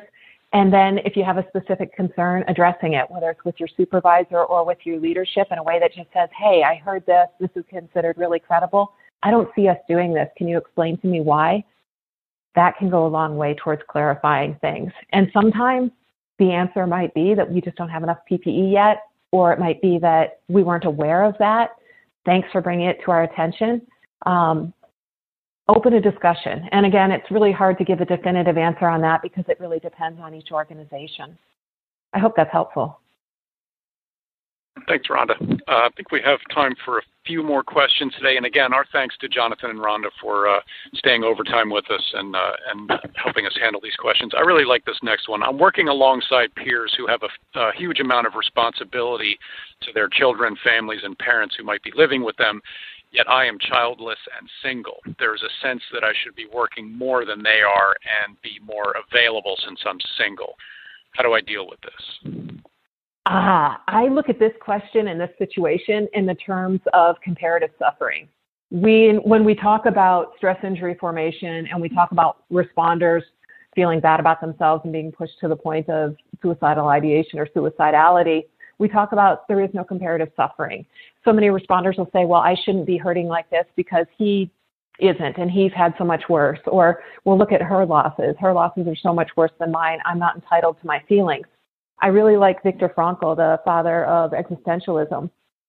Um, for those who aren't familiar, he was a mental health professional who spent four or five years in Auschwitz. During that time, he developed the existentialist theory, which is basically life doesn't have its own inherent meaning and purpose. You have to keep recreating your own meaning and purpose. And when what you believe is your meaning and purpose is challenged by external events, you need to recreate it, you need to redevelop it because we all need this. And his statement, coming back around to the comparative suffering, is that suffering is like a gas. A very apt analogy for him. It expands to fill all available space. In this situation, I would really encourage you. You do not have a greater obligation than any of your coworkers based on your life circumstances and your situation. And nobody has the right to look from the outside, not an internal perspective, not a lived experience, of what your obligations and your realities of your life are. Um, so really caution you not to feel that. I know that sometimes people put that on on their single coworkers or coworkers who from the outside are perceived to have fewer obligations and responsibilities. I would acknowledge that at some point you might be able to hold over a couple hours for somebody who's in a stressful situation. You might be able to come in a few hours early, but ultimately your responsibility is to make sure you're taking care of yourself so you can function as a member of the team. It's also all your coworkers' responsibility. And if they have adopted, if they have created additional responsibilities and challenges in their life, they have their support system that they can help, that they can call in to draw, or they should. And it shouldn't be a burden to you. You shouldn't be expected to deliver more because your life circumstances are perceived by others to allow that. Um, I hope that is really helpful. Um, again, I just really go back to the whole take care of yourself. Make sure you're showing up and able to perform in a way you can. When you can help without being it being to your detriment, that's fantastic. But your life choices don't obligate you to to filling in for somebody else who's made different life choices. I think it could be really helpful um, to uh, whoever asked this uh, question and posed this scenario um, to also acknowledge and, excuse me, to, to recognize where that sense may be coming from. Um, it, it, doesn't say in the question that you submitted that my coworkers have said this. Um, or my coworkers have implied this. It says that there's this sense, and so I want to challenge you and say, is there actually this sense coming from anybody else or is this an internal thing? Because you're looking at what they're juggling and you realize well i don't have all of those things to juggle. I should be doing more. Um, if that's where it's coming from then you've got to do the work internally to recognize that that that, that isn't as rhonda pointed out that that isn't your responsibility. Your responsibility is to do the job your responsibility is to take care of yourself so that you can take care of the other people who are around you. Uh, but if it is indeed coming, actually coming from um, other people, it's not coming from you, you need to recognize why that's happening. Because they're looking at all the things that they are doing and they're still feeling as though we aren't making the progress that I want to make in this situation. I want this to be better. I want people to be healthy. I, I don't want to, to have this be our life um, for an eternity as it feels sometimes on shift. And so they're looking everywhere that they can to say, well, I don't have any more bandwidth. I'm completely tapped out. You, you, you over there, it looks like you might have some more bandwidth. Do more things, please because they are also scared. And so recognize that it isn't coming, uh, it, it is not likely coming from a place of uh, judgment or uh, shaming um, or a, a, forced guilt trip, but this is somebody who's just trying, grasping at anything that they can do, any opportunity that they can see, even if they can't take advantage of it. Somebody, please do more because we want this to be better. But as Rhonda pointed out, that doesn't mean that because you had different life choices, you are somehow inherently more responsible um, to fix the situation that we are in than anybody else. Thanks, Jonathan. Uh, question here from Kylie it might be kind of challenging, but if you could recommend one thing for a person who is not an EMS to help support EMS providers, what would that be? I would say that depends on what the relationship is with the EMS providers. If Kylie is asking from the point of, I have friends who are in EMS, but I'm not myself. I would say encouraging them in self care with checking in with them, having fun, light conversations on things that don't involve the COVID 19 response, don't involve work, encouraging them to do the things that you know that they enjoy, whether it is going for a run, meeting for a homemade cup of coffee on a park bench six feet apart, whatever it is, but really reaching out to let them know that you're there, you care about them, and allowing them some space for fun and for brevity in their life. If she is referring to how can I, as a member of the community who's not in EMS, help the EMS providers in my community that I haven't met yet, I'd say reach out to the agency and ask, is there anything that you need? And I think this is one of the things that gets lost in our social lives, but we're so good at it on the job. We don't go into any patient's house and just start treating for what they think or for what we think they need. We ask them, you know, are you in pain? What's that level of pain? Um, and that better informs our care. I think the same thing here to reach out to the EMS community and ask them, what do you need? I'm here. Let me know what I can do is a great approach. Thanks, Rhonda. Um, from Patty, we have a question here. I'd like to share this helpful information with others, but I'm worried they might take it the wrong way. How would you suggest the best way to share this information you've given us today? I think coming in from a, a posture that Jonathan referred to earlier of humility and also a posture of excitement and enthusiasm. Hey, I heard this webinar. Hey, I started integrating some of these practices into my life and I think they're really helping me. What do you think about them? Or coming from the point of, yeah, you know, um, I've been struggling with these things. What would you do in my situation? And then starting to draw upon some of this information. Um, just like anything else, you can lead the horse to water, but you can't make it drink. Um, you can present it in a non-threatening way, in a way that's filled with excitement or humility, and then just trust. Even if they don't jump on it at the moment, maybe in the next few days you've planted the seed and it'll become a better idea in their minds, or maybe they'll see you enacting it and see changes in you that they now want to emulate because you're walking the talk. All right, we will have a question here from Vincent to uh, to wrap things up, and Vincent is talking about uh, again management and leadership. How can we convince our managers to invest in supporting the families of of EMS providers? That's been a huge movement across the country in emergency response. We know the families the therapeutic unit. We know that if we want to support our responders to the best of our abilities, we need to know we need to recognize that the families are part of our responders' life we need to recognize that a lot of the stressors that are coming into the workplace with responders are driven by stresses and conflict in their relationships, and that oftentimes the occupation contributes to that inadvertently.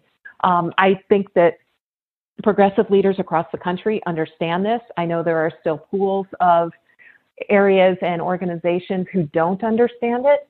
There are a tremendous number of resources out there. Jonathan's with the Center for Relationship Education. We built out a program called Responding to Your Relationship, which is for responders and their significant others. Uh, check it out online. I founded Responder Strong several years ago. Our mission was to improve mental health supports, not only for responders, but for their family members. I'd encourage you to check out both those sites and the contact info is at the end of the, the presentation. But if your organization is not seeing the need to support families, I think you're going to find a lot of fuel for that on both of those sites. If you are finding that's not enough, please feel free to reach out to either one of us. We would love to help you and to, to provide you with resources and support to create more family support in your agency. Oftentimes, what happens in an agency is the uh, agency says, well, we don't have the money to we would like to we just don't have the money and one of the things that we can help you help them understand is that any agency that isn't already doing this uh, to the very best of their ability is actually already paying. Um, they're paying in calls that go uh, poorly. They're paying in uh, lost productivity. Uh, they're paying in mistakes made on the job by distracted individuals because the individuals who are in he- healthiest in their relationships and who feel most supported by their uh, agency and by their families uh, are the ones who are less likely to cause um, big financial drains on an agency's resources when a mistake gets made um, behind the wheel uh, on a call. And they also will help to turn the culture of an organization from being one that's uh, more negative focused to being one that is uh, got a more positive spin on it, uh, where people are enjoying it more. So we get more tenure, we get more experience, and we have people who enjoy uh, doing a really challenging job um, for longer uh, than they would in situations and agencies where they do not feel that same level of support. And in those agencies, they, they are already paying the price. Uh, it's it's hitting their bottom line, but because it doesn't have a specific line item next to it, uh, they don't see it. Jonathan and Rhonda, we can't thank you enough for uh, putting together this presentation and also staying overtime to, to help us field all the questions coming in. Uh, one more time, we would like to thank McKesson for sponsoring this webinar and, and helping bring the presentation to you. Um, Jonathan, Rhonda, any closing remarks before we sign off for today? Well, just thank you to EMS World for allowing us this opportunity. Jonathan and I are both very, very passionate about the um, improved potential or the, the potential to improve responders' lives through improving relationship and communication skills, eliminating needless suffering, and better supporting all of the emergency responders in performing their duties and their jobs and and not paying the price for it. Thank you. Thank you to all of you who are listening in, um, who want to be healthier, uh, who want to be your best, and for doing the work that you do to help um, so many people who, in a typical situation, are not always uh, nearly as thankful as uh, as as we need to be. But uh, from the bottom of my heart, I really appreciate your efforts and the time that you invest uh, in yourself, uh, which translates into improvements in the relational wellness and overall health for your families and for your communities. Thank you. Thank you so much. And uh, I will uh, just give a quick note to our audience. We have uh, recorded this webinar. It will be archived and available shortly. You'll be able to find that at emsworld.com slash webinars. And I would uh, encourage our listeners to please bookmark that page, keep uh, going back to it. There's a lot happening there. Um, we are posting archives as they come available, and we are also scheduling a whole series of of new uh, presentations designed to keep you informed on on the pandemic and uh, and its repercussions. So our next presentation will be next Tuesday, April 7. Uh, Jonathan Washko of Northwell Health EMS in New York will be speaking on how EMS can launch telehealth and transport alternatives during the COVID pandemic. And then on April 9th, we will have Margaret Carmen joining us from the University of North Carolina School of Nursing. Margaret will be speaking on healthcare education in the COVID pandemic, uh, specifically on the role of using online patient simulations. So, again, thank you to all of our listeners for joining us today and, and for what you do every day in the field. We can't thank you enough for what you're doing. Jonathan, Rhonda, thank you again. And uh, we'll see everybody on the next webinar. Have a great day. This has been an episode of EMS World Podcast. You can find this audio and more like it on the podcast page of emsworld.com. You can also follow EMS World on Twitter, Facebook, and Instagram.